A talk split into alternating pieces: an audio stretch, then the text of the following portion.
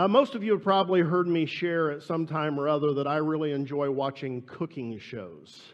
it, it is one of my favorite things to watch. And one of my favorite types of cooking related shows are the ones where some uh, experienced and wildly successful and internationally known restaurateur goes into a struggling restaurant and tries to help them get back on the right track. Uh, maybe uh, some of you have seen a restaurant, I think it's called Restaurant Impossible with Robert somebody, Irvine. You, you, you like these shows too, uh, with Robert Irvine. And the one that I've been watching recently is Gordon Ramsay's To Hell and Back. And uh, what Gordon Ramsay does is he secretly observes what's happening in a struggling restaurant uh, for a few weeks with hidden cameras that his uh, team has put in place. He also has people that work for him going into the restaurant, kind of experiencing what it's like over the period of, of a few weeks. And then eventually he goes in undercover, uh, which is the worst part of the show because his disguises are ridiculous. Um, but he goes in undercover and he experiences the place firsthand. And after confirming firsthand the reasons why the place is struggling, he stands up in the middle of the restaurant and he shuts the restaurant down and he brings the staff and all of the customers out to a giant video screen where he shows both staff and customers all of the cringe-worthy things that they have observed while they've been looking at this restaurant. And then what he does is he and his staff work with the staff of the restaurant for a 24 hour period to correct what has gone wrong. So they have people come in and redecorate the restaurant. Ramsay and his staff help the chef and kitchen staff by implementing a new menu. They'll often provide new kitchen equipment, a new point of sale, uh, new point of sale equipment. It is a top to bottom overhaul in 24 hours. And if you watch the show regularly, you pick up on a common theme that is usually at the root of why the restaurant isn't functioning correctly, why it's struggling. In many cases, these restaurants are about to go out of business. And what you find in almost every episode is that the root cause of the problems are dysfunction within the staff of the restaurant. Specifically, that there is some type of division that is preventing the place from functioning well. And the causes of the divisions can be, can be varied. Uh, sometimes it's a front of the house manager who's refusing to cooperate in some way with the chef. Sometimes it is the head chef and the assistant chef who, for whatever reason, can't get along. And so their dysfunction just has horrible uh, uh, impact on the success of the restaurant. In most cases, the division has been permitted by an owner or a general manager who is either so burned out themselves that they've failed to deal with the problem, or in some cases, they have allowed some affinity for one or both of the people that are causing the division to prevent them and stop them from taking the corrective action that's needed. But if you watch the show, you end up noting that some sort of division is at the root of the problem of almost every restaurant that Gordon Ramsay goes to. You see this in all kinds of organizations. Uh, one of the places that we can see it uh, pretty readily is with sports teams. And, and we experienced this last year for those of you who are Browns fans. You watched this happen. There was tension between the head coach and some of the assistant coaches, especially the offensive coordinator. It resulted in a horrible start to what had been a promising season. And finally, when the general manager took control of the situation, he relieved those who couldn't work together of their responsibilities. Then the second half of the season was much better. Division within a team, a business, or an organization is an awful thing. It's awful because it compromises effectiveness, as these examples I've shared demonstrate. And it's awful because it makes everyone involved miserable. There are different ways that division manifests. sometimes there's open hostility between people, where everybody's just right out in front with each other, that they're, they're not on the same page. Sometimes there's secret division, where someone acts on the surface like there's unity, but in a variety of ways that aren't obvious, they behave in divisive ways. There are cases where division occurs simply because someone's heart isn't in what they're doing. They probably don't even intend division, but it results in division because they're just not into whatever they're needing to cooperate with other people about. And so, not being into it compromises the organization's effectiveness. Oftentimes, division is impossible for anyone to actually observe. No one even knows it exists. But someone on a team or in an organization harbors secret resentment, and in ways that kind of defy being observed or quantified, effectiveness is then compromised or, in some cases, completely destroyed. In each of these examples and others that we could think of, effectiveness is compromised, and most of the time the people involved are miserable, whether they know the reason why they're miserable or not. Division is dangerous and destructive not only for businesses and sports teams, but division is dangerous and destructive to churches. Which is why the Bible warns against it. And the Bible does do that. Here's what Titus uh, 3 9 through 11 say. Very good. Avoid foolish controversies and genealogies and arguments and quarrels about the law, because these are unprofitable and useless. Warn a divisive person once, and then warn him a second time. After that, have nothing to do with him. You may be sure that such a man is warped and sinful, he is self condemned. That instruction comes to us at the end of a section in your Bibles that's probably captioned in most of your Bibles as something like, doing what is good. And verse 8, just preceding what we read of Titus 3, sets the instructions of verses 9 through 11 clearly within the context of cooperating with one another to do good. Which means that the Bible sees division as an enemy of doing good because it will compromise and even destroy the ability to accomplish good things together. Division compromises effectiveness and it makes everyone miserable, which is why the Bible warns against it. And the Bible also commends and encourages, even insists on, believers walking in unity. I want you to consider just a few verses. There are more that we could share, but a few verses that commend, encourage, and insist on unity within the church. The first one is 1 Corinthians 1:10. Paul writes, I appeal to you, brothers, in the name of our Lord Jesus Christ, that you all agree with one another, so that there may be no divisions among you, and you may be perfectly united in mind and thought. Now, we're quick to read over things and not really think about what we're reading. So let me highlight that this is really strong language that Paul uses here. I appeal. There should be no divisions. The goal is to be perfectly united in mind and thought. Unity is important. It's commended. It's encouraged. I think it's fair in, in, reading this verse, I think it's fair to conclude that Paul is insisting on unity. Ephesians 4 1 through 16 is a section of scripture we're not going to take the time to read today, but I encourage you to read through it this week. Most of your Bibles will caption that section of Scripture with a heading something like Unity in the Body of Christ. And as you work through those verses, you find that they appeal for unity among believers, and they appeal for unity among believers and the leaders that God raises up among them.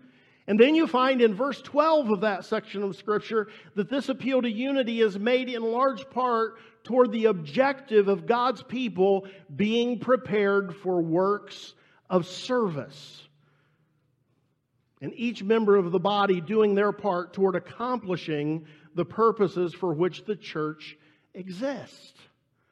So unity is commended, it's encouraged, it's even insisted upon. Unity is tied to the accomplishing of the works of service we're called to. And then Psalm 133 1 tells us something else about the importance of unity. Here's what that verse says How good and pleasant it is when brothers live together in unity. Whereas division makes everyone miserable, unity is a pleasant thing, unity is a joyful thing, unity brings peace. It is a peaceful thing.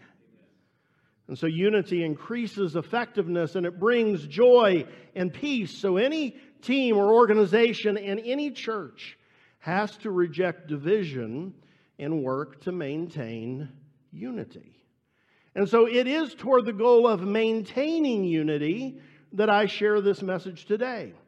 Uh, I'm going to highlight some foundational things about Vineyard Christian Church that are things that we all must, if this is our home, that we all must be unified about, that we must be in agreement about if we're going to walk in unity. And these things I'll highlight today are things that are going to help us to achieve and maintain unity. They are how we give ourselves the best chance to be effective by being of one mind about these things. And they are how we will have joy and peace as we work together in our fallen world for the glory of God. Now, I can sense that you're all nervous today. At least I think I sense that. And so I want you to know that I'm not preaching this because of any known division in the church. I don't have any knowledge of any current situations of open or known division. So, as far as I know, this message is not meant to try to restore unity. This message is meant to try to preserve and maintain unity and remind us before we have a problem of how we maintain unity. That's the intention of the message based on what is factually known. But if I'm to be honest with you, and I am an honest person, so I'm going to be honest with you.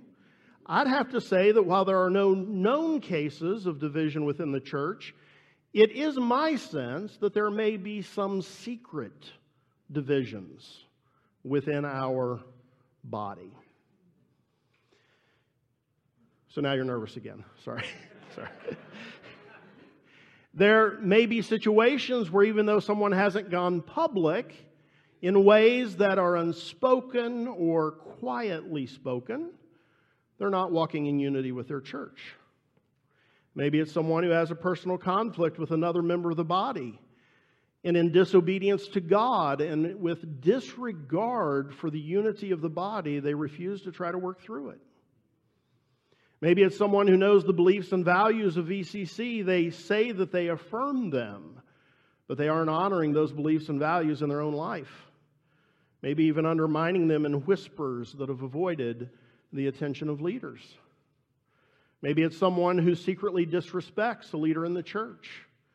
You're serving in a ministry, but for whatever reason, you don't respect the leader that's trying to lead you.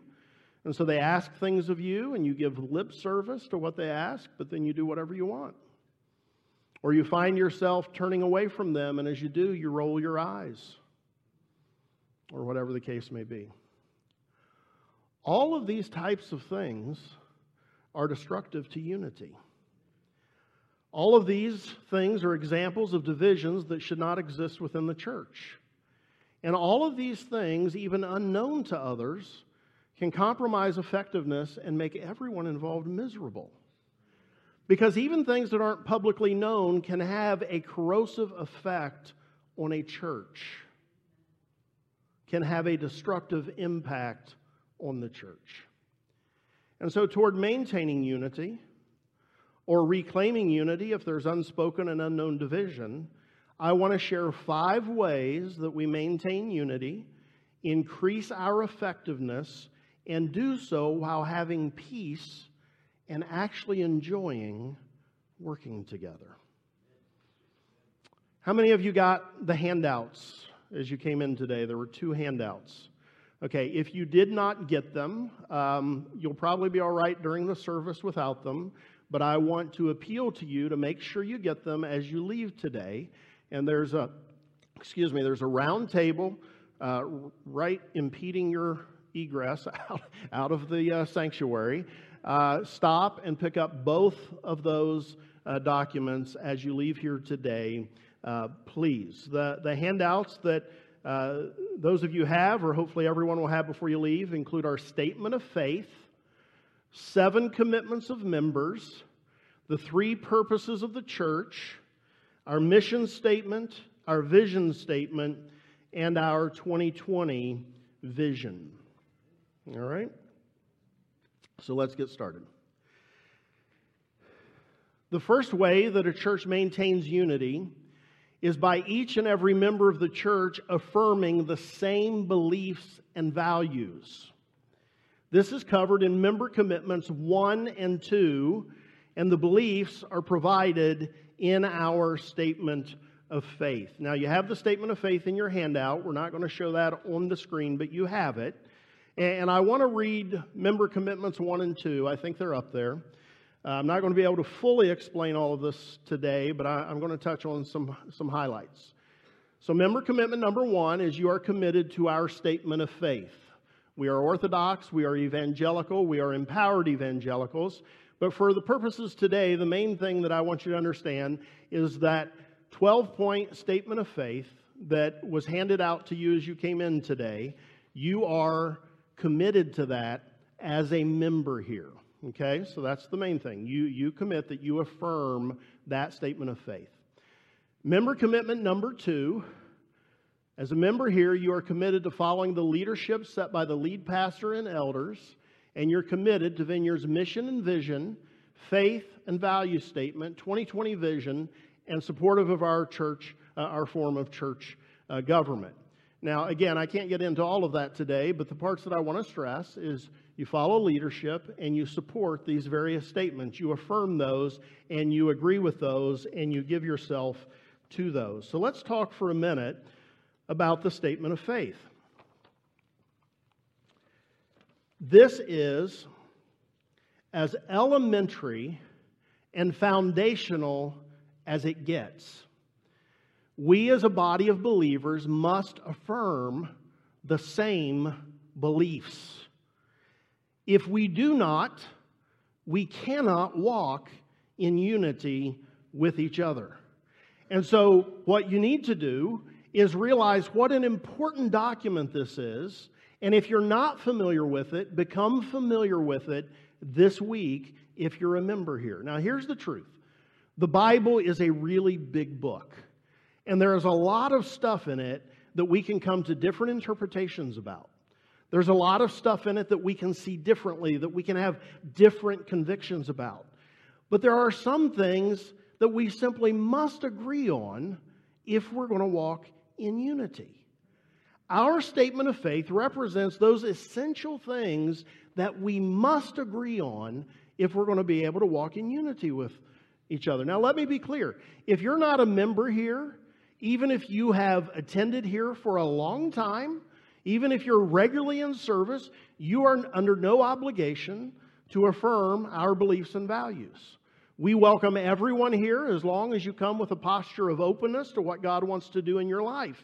And so, even if you currently disagree with us on a whole range of issues, you are welcome to come to church here. We, we welcome you.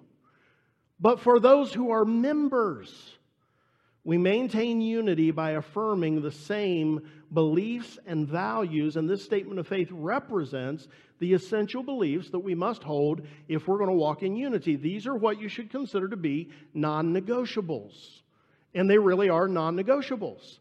Now, let me give you an example of why this is so important, why we have to walk in unity on these things. One of our beliefs is that Christ is the only way that people can be saved. If you don't actually believe that, or if you only give lip service to that, but in the privacy of your own mind, you've come to believe that everyone is actually saved whether they come to faith in Christ or not. If that is true of you, you'll undermine some of the most important reasons for our church to even exist, even if you're not openly divisive. If you believe that, you're never going to pray for someone to come in come to faith in Jesus. You'll never witness to someone, you'll never share the gospel. You're unlikely to invite someone to church unless it's just for the social aspects of being a part of, of the church.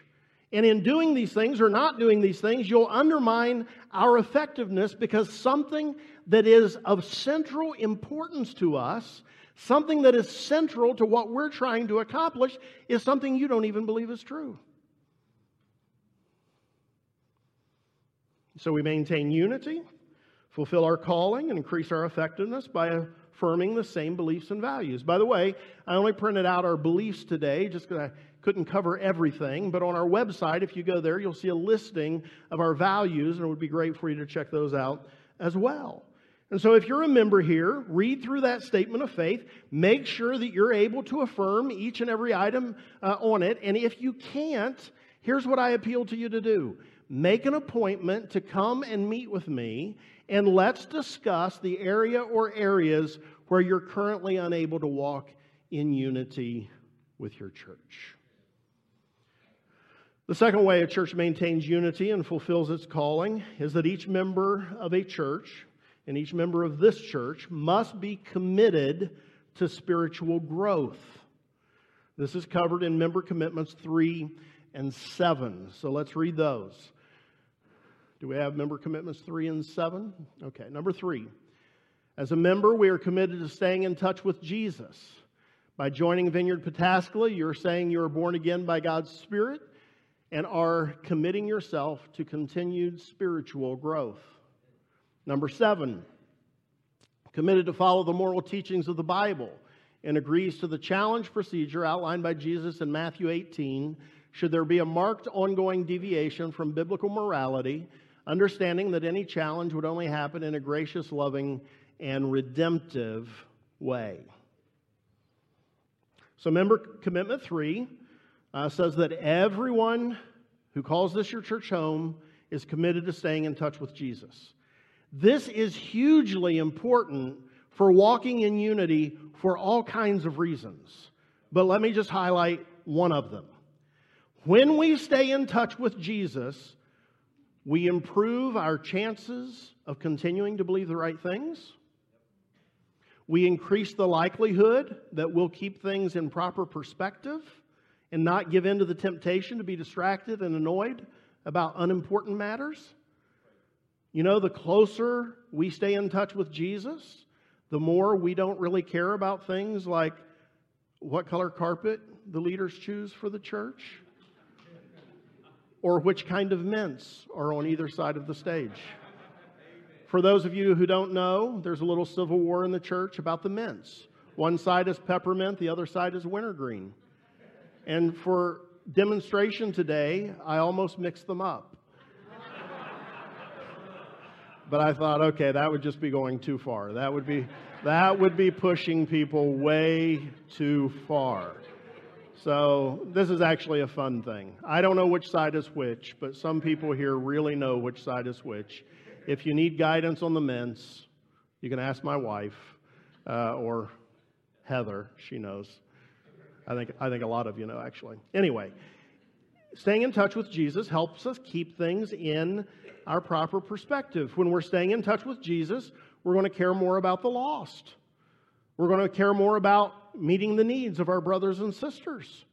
When we're staying in touch with Jesus, here's a really important one. This is a very important one. We're not going to burn out as easily in our ministry involvement because we're serving in His power and finding our service joyful instead of serving in our power out of obligation. That's what happens when you stay in touch with Jesus. Many of the problems that occur in churches and cause division are simply because people are not staying in touch with Jesus. And when they don't, they end up with very worldly perspective on things, and they get out of sorts in all kinds of destructive ways. And I want to spend just a minute on uh, number seven. Number seven, which is one that often really shakes people up in the membership class. Number seven, it highlights each member's willingness to submit to accountability to the church should their life depart in a serious way from biblical morality.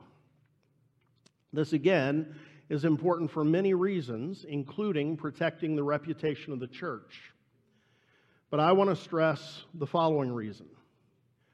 Fundamental to being a Christian is the recognition that we must step off the throne of our lives and we must allow Christ to have his rightful place on the throne of our lives. And what Christians understand is that the church family is here in large part to help us keep Christ on the throne of our lives. And so here's what I think is true always.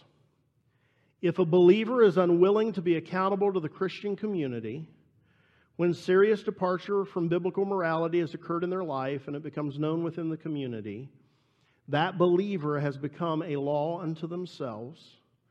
They're the kind of person that the book of Judges writes about, one who always does what is right in their own eyes. And those kind of people are not able to walk in unity with anyone ever because the only authority they have in their lives is themselves. And so we walk in unity by being committed to spiritual growth, by being committed to staying in touch with Jesus, and by being willing to be accountable to our fellow believers. The third way a church maintains unity and fulfills its calling is that we all share the same purposes, mission, and vision. This is covered in multiple items that are on your handouts. It's covered in Member Commitment 2, which we've already looked at. It's covered in the three purposes of the church. It's covered in our mission and vision statement, and it's covered in our 2020 vision. These are all extremely important documents. We absolutely have to be committed to the same purposes, mission, and vision if we're going to be in unity and if we're going to fulfill our calling. So let's look first at the three purposes for which the church exists.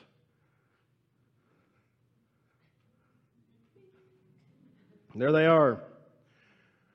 Ministry to God. We exist to worship God. Ministry to each other, other believers. We largely categorize this as care and discipleship. And ministry to the world, people who do not yet know Christ and that ministry largely is evangelism and mercy. Everything that we do as a church should fall into one of those three categories. And I, I think, I at least hope, because I'm not going to take the time to explain it today, but I, I think it should be self evident why it matters that we agree on that. In addition to the three purposes of the church, we, we must share in common, we must all be committed to the mission of the church. And at Vineyard Christian Church, here is our mission.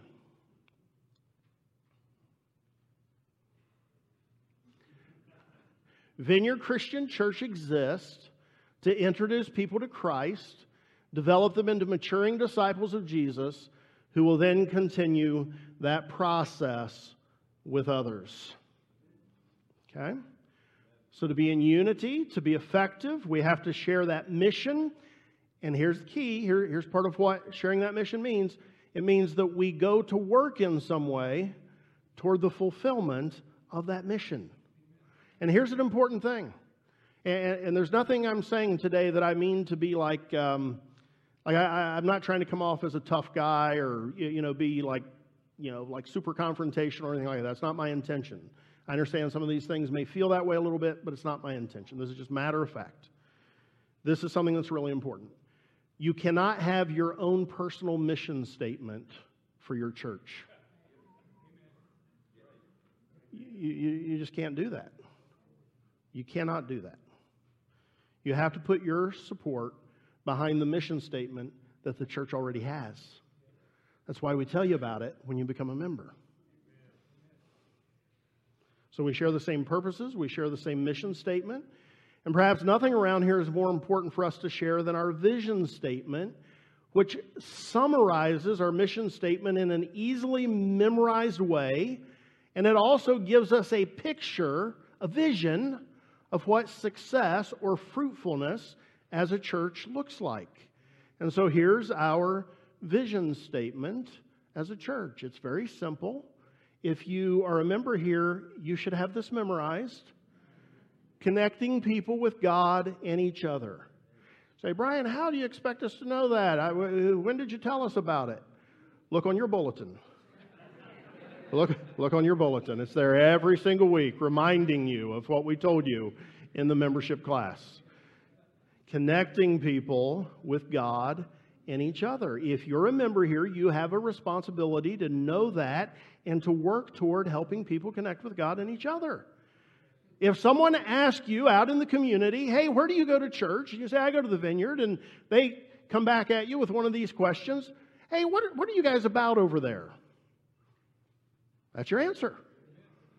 We're trying to connect people with God and each other.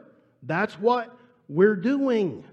We have to share this in common and we have to all be working toward this. You know, a restaurant may have a vision of providing excellent food at an affordable price, and to pull that off, the entire staff has to be united in pursuing that. If one line cook decides that it doesn't matter if he pays attention to what he's cooking or not, and so he throws a bunch of food in the trash every night, that's going to be a problem. Everybody has to be supportive of the vision, working toward the vision. Uh, a football team has a goal of winning their division, getting into the playoffs, winning the playoffs, winning the Super Bowl. Everybody on the team has to be united in pursuing that vision if they have any chance of fulfilling it.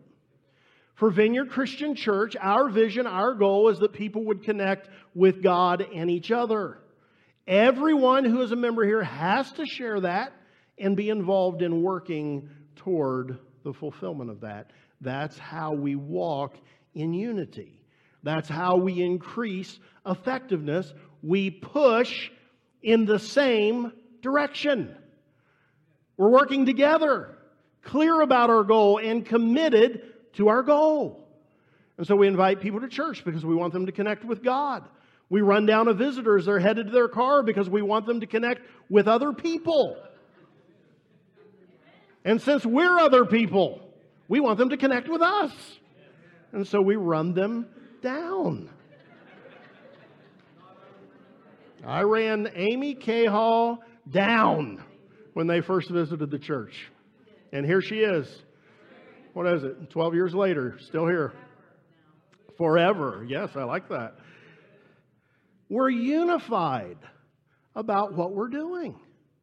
We're united in our purposes, united in our mission, united in our vision. I've also included in your handouts our 2020 vision. We're not going to take the time to go over it, it's pretty lengthy, but I've included that. It was a vision for the next five years of our church that I presented in early 2016. It, excuse me, it outlined what we what I believed the church was supposed to look like at the end of 2020. Now, some of the 2020 vision has been accomplished. We've completed the building expansion that was part of the 2020 vision. By the way, let me stop here. Did you all notice the completed playground as you came in today? Wasn't that, wasn't that nice? I want to thank Terry Seiss, who has headed up that entire project. Give Terry a, a big hand.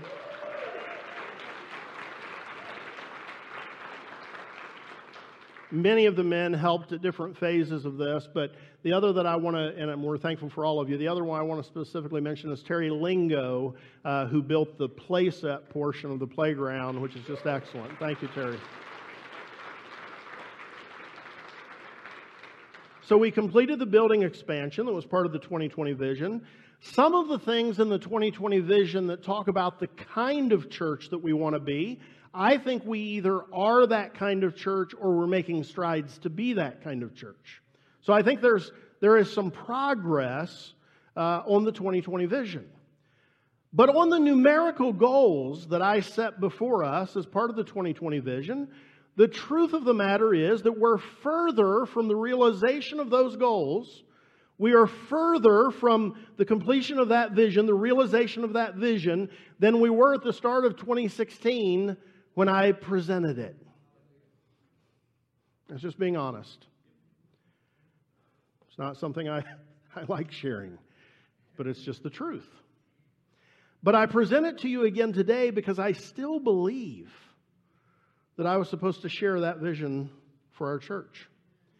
And I still believe that vision is supposed to become a reality. And I still believe that that vision can become a reality. Now, it's possible that it ends up being a 2021 vision. It's possible that it ends up being a 2023 vision.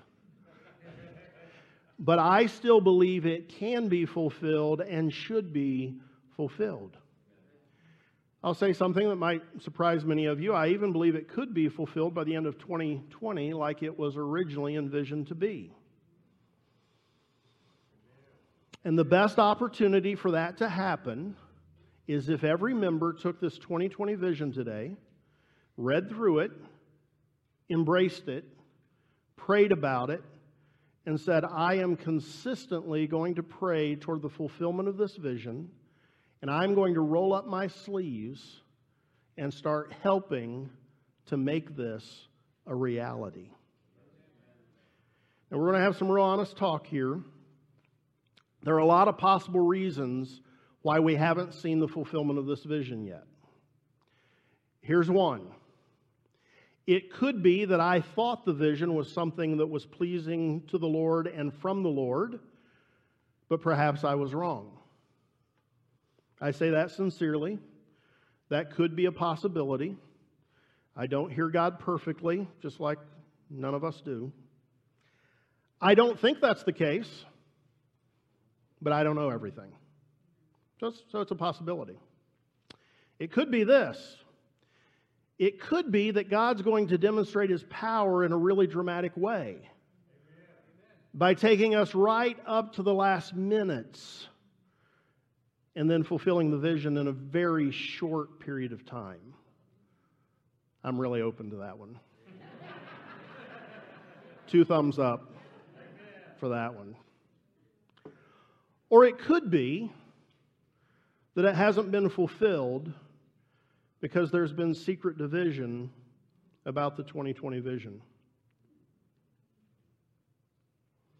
It could be that some people rolled their eyes at the vision. It could be that some people said Brian just wants a big church. It could be that some people said, I don't want five people, 500 people around here. That's a bigger church than I like. I like this church just the size it is.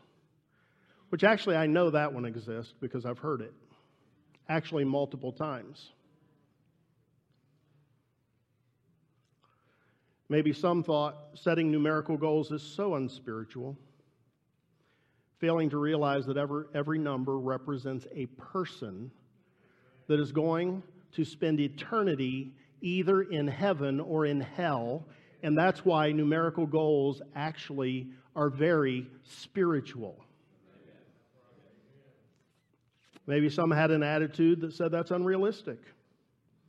Maybe some thought 350 people going to home groups. I don't even go to one myself. What do I care if anybody goes to a home group or not? Hence the problem.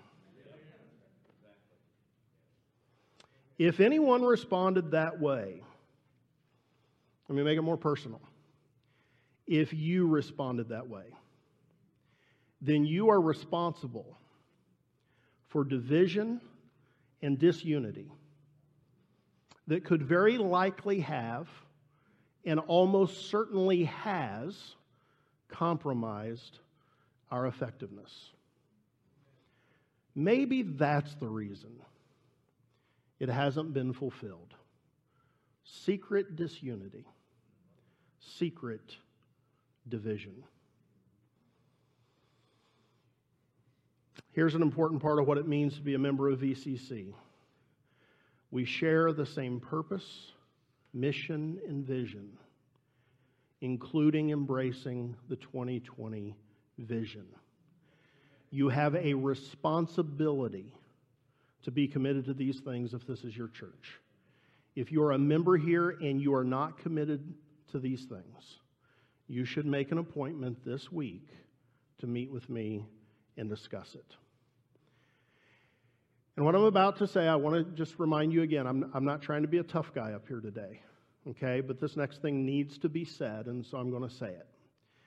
If you're a leader in our church and you're not in unity about these things, you should either allow God to change your heart so that you can embrace these things and walk in unity I mean, let's be honest, it should be easy to support a vision of more people coming to Christ, being baptized, and getting involved in community and discipleship, which summarizes everything that's in any of these documents.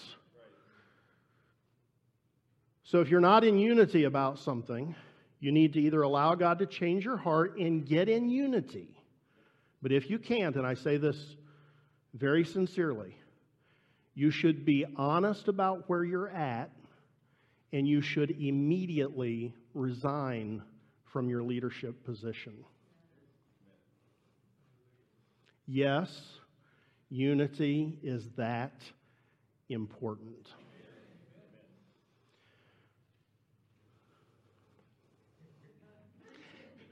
Thank you. Here's the fourth way that we maintain unity and fulfill our calling. It's going to continue to be fun around here we respect the role of leaders and we support our leaders. This is covered in Member Commitment 2, which we've already read, so I'm not going to read it again. But it specifically mentions following the leadership of the senior pastor and elders. But the principle extends to anyone who is a leader within the church. Now, the vast majority of people here at VCC, from what I can tell, do an absolutely wonderful job of respecting the role of leaders and supporting leaders, ministry leaders, connect group leaders. And from what I can tell, most of you do a great job of respecting my role and supporting me in that role. But all of us who lead only know what we know. We don't know what we don't know. We don't know if people that we're leading are going around behind our backs and speaking badly about us. We don't know that unless someone tells us that. We don't know if we ask you to do something and you turn away from us and roll your eyes as you walk away from our interaction. We maintain unity within the church by respecting the role of leaders, supporting leaders, making ourselves easy to lead, doing what we say we'll do. Doing so with a good attitude, following through on our commitments, not saying, hey, I'll help you out, and then five minutes before we're supposed to help someone out, yeah, can't do it.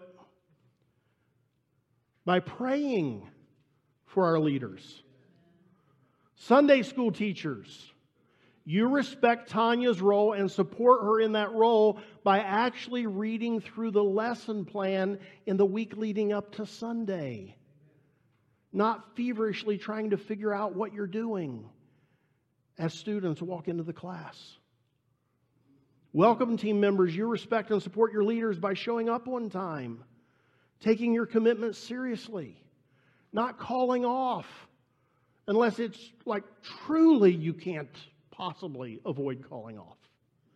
Women's ministry team members, you respect and support Melissa's leadership by doing what you say you'll do when you say you'll do it and by praying for Melissa regularly. Congregation, you res- respect and support my leadership in all these ways, in the same ways as you do other leaders, and by buying into our purpose, mission, and vision, by embracing the 2020 vision and working toward it understanding the importance of unity for effectiveness, peace, and joy.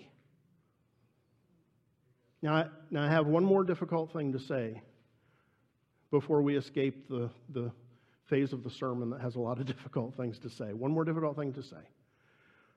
An important way that we respect and support leaders is by dealing with them honestly. And another important way that we respect leaders is by being receptive to their guidance and even their correction. So if you know in your heart that you have something against a leader, or if you are unwilling to be guided or corrected by a leader, you need to go to them quickly and get right with them. Almost everything can be worked out. And so you should try to work it out. But if you can't work it out, if you can't get to the place where you can offer that leader the respect they deserve, the honesty they deserve, the willingness to be guided and even corrected by them, if you can't get there for whatever reason, then you need to do that leader the courtesy of stepping down from that area of service until you can follow their leadership joyfully. You say, Brian, do you really want to say that in a church that's struggling with volunteerism? I do want to say that. Because here's what I'm convinced of we'll do better with fewer people who are into it and cooperative than more people who aren't into it and hold secret resentments against folks trying to lead them. So I do want to say that. And you should do that. And we'll adjust however we need to adjust. And in the long run, we'll probably see our effectiveness increased. Here's the truth, friends even unspoken negativity has a corrosive effect on ministry teams and churches, just as it does on businesses, teams, and any type of organization. Now, I'm starting to press the limits of the amount of time that I know you can listen to me. we, we, are, we are almost finished, I assure you. We are almost finished. But I do want to mention the fifth way that a church maintains unity. We each fulfill our commitments. This is how we maintain unity. We fulfill our commitments and do what our church does. This is covered in the entire seven, commitment, uh, seven commitments of members document and it is specifically covered in member commitments 4, 5, and 6, which I think should be showing on the screen behind me or will be. We walk this out by honoring those commitments and simply being involved in the life of the church. As I've taken to describing this in the last few weeks, by doing what our church does. Now, I'm pretty much out of time, so let me just highlight these things that are on the seven commitments of members we maintain unity, increase our effectiveness, fulfill our calling these ways by fulfilling our commitment to attend Sunday worship services. By observation, it looks like Vineyard Christian Church did really well today. Good job. But you don't always do well. So you need to get to church regularly if this is your church home. You really do. You really do. We all miss for various reasons. I'm going to miss in a few weeks to go to a Bengals game. We, we all miss for various reasons. But, but you should not be missing church on a regular basis. You just shouldn't if this is your church home. By fulfilling our commitment to be involved in a small group. By fulfilling our commitment to serve in ministry. We don't want to work anybody to death here, but we do want every single member committed to being involved in ministry in some capacity that like that's that's how we walk in unity and that's what you agreed to. And by fulfilling our commitment to give financially to the work of god through our local church. I'm not going to say a lot about that today but this isn't true just of our church it's true of any church. 20% of members in any given church usually don't give a dime to the church and that should not be that way.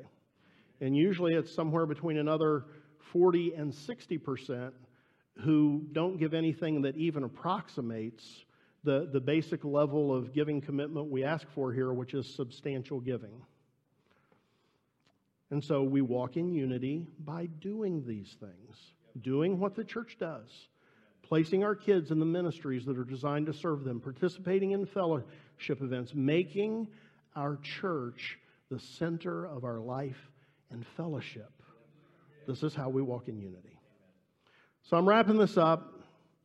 I just want to appeal today. The entirety of this message is an appeal for every member of VCC to be all in. For every member of VCC to have an owner mentality. To have an owner mentality. The things that Jesus calls his church to do and each local church to do are big things. It's true that we can't do them in our own strength. It's true that we're dependent on God for them to be accomplished. But He works through us. We have to be available. We have to be willing. We have to cooperate with each other. We have to walk in unity as we're called in the scriptures to do. And so I'm appealing to every member to embrace each of these five ways that we maintain unity and fulfill our calling. Embrace them, be all in with them, have an owner mentality about them. I'm appealing to you to know what you need to know as a member and to do what you need to do as a member. Everything we've covered today, a member needs to know this stuff. You may not be able to recite it verbatim. I, I can't do that myself. But you need to have a good general knowledge of everything that we've covered today, and you need to have embraced it, and you need to be committed to it. And so, if you're currently not in unity with something I've shared today or with all of what I've shared today, I'm just appealing to you to come into unity with these things. There's nothing that's been shared here today you shouldn't be able to embrace and support and give yourself toward. There really isn't. This is not questionable stuff. The worst that you can find in anything I've shared are a few subjective things, like our numerical goals. But it's within the scope of responsibility of leaders to set such goals.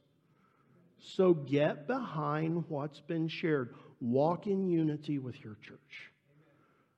For each of our individual good, for your own good and for the good of the entire church, for the peace and joy that we should be able to maintain as brothers and sisters in Christ working toward a common goal, and for the good of the world that needs us to be effective and fulfill our calling, I appeal, let's walk in unity. How good and pleasant it is when brothers live together in unity. Let's stand.